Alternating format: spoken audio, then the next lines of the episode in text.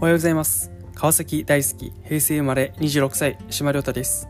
はちがつさんじゅうにち月曜日、今日も新しい知識を得て、ちょっと成長、ちょっとハッピーに島亮太のハッピーラジオを行ってみましょう。今回はラムダ株、今大流行しているデルタ株ではなく、次流行する恐れがあるラムダ株について話したいと思います。まず現在日本中で流行しているのはデルタ株と言われ、 ダブリューエイチオー によると従来のコロナウイルスより感染力が約にばい、入院リスクも約にばい、そして死亡リスクが約 にてんさんばいとされています。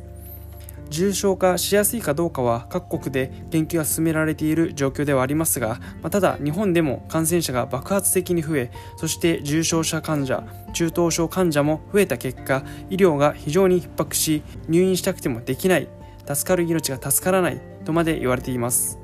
ではラムダ株はどうか。 ダブリューエイチオー によるとラムダ株はにせんにじゅうねんはちがつに南米のペルーで初めて報告され、南米諸国を中心に広がりました。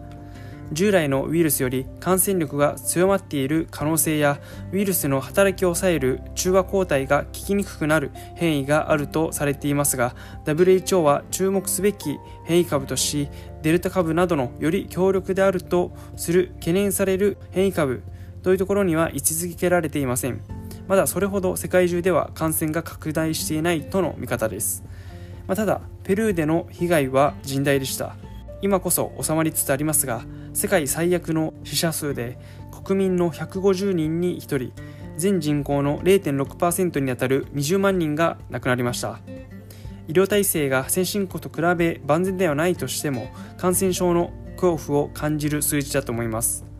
まだ断定はできませんが、ラムダ株は感染力が強く、ワクチン効果も低くなるという可能性が指摘されています。日本でも現在国内でさんれい確認されています。先日のオリンピック関係者いちめいと、そして先週のペルーから入国しようとしたにめいです。国立感染研究所は詳しい性質は分かってないとしていますが、やはり問題なのは水際対策です。次々来る新しい脅威に真に向き合った準備をしないと、やはりまた同じ悲劇を繰り返すだけです。先手先手でやっていかなくてはいけません。そしてやはりそろそろ今までの検証も必要だと思います。私もコロナ感染症対策を第一に訴えていきます。少しでもためになったなと思っていただけたら幸いです。ご視聴ありがとうございました。島亮太でした。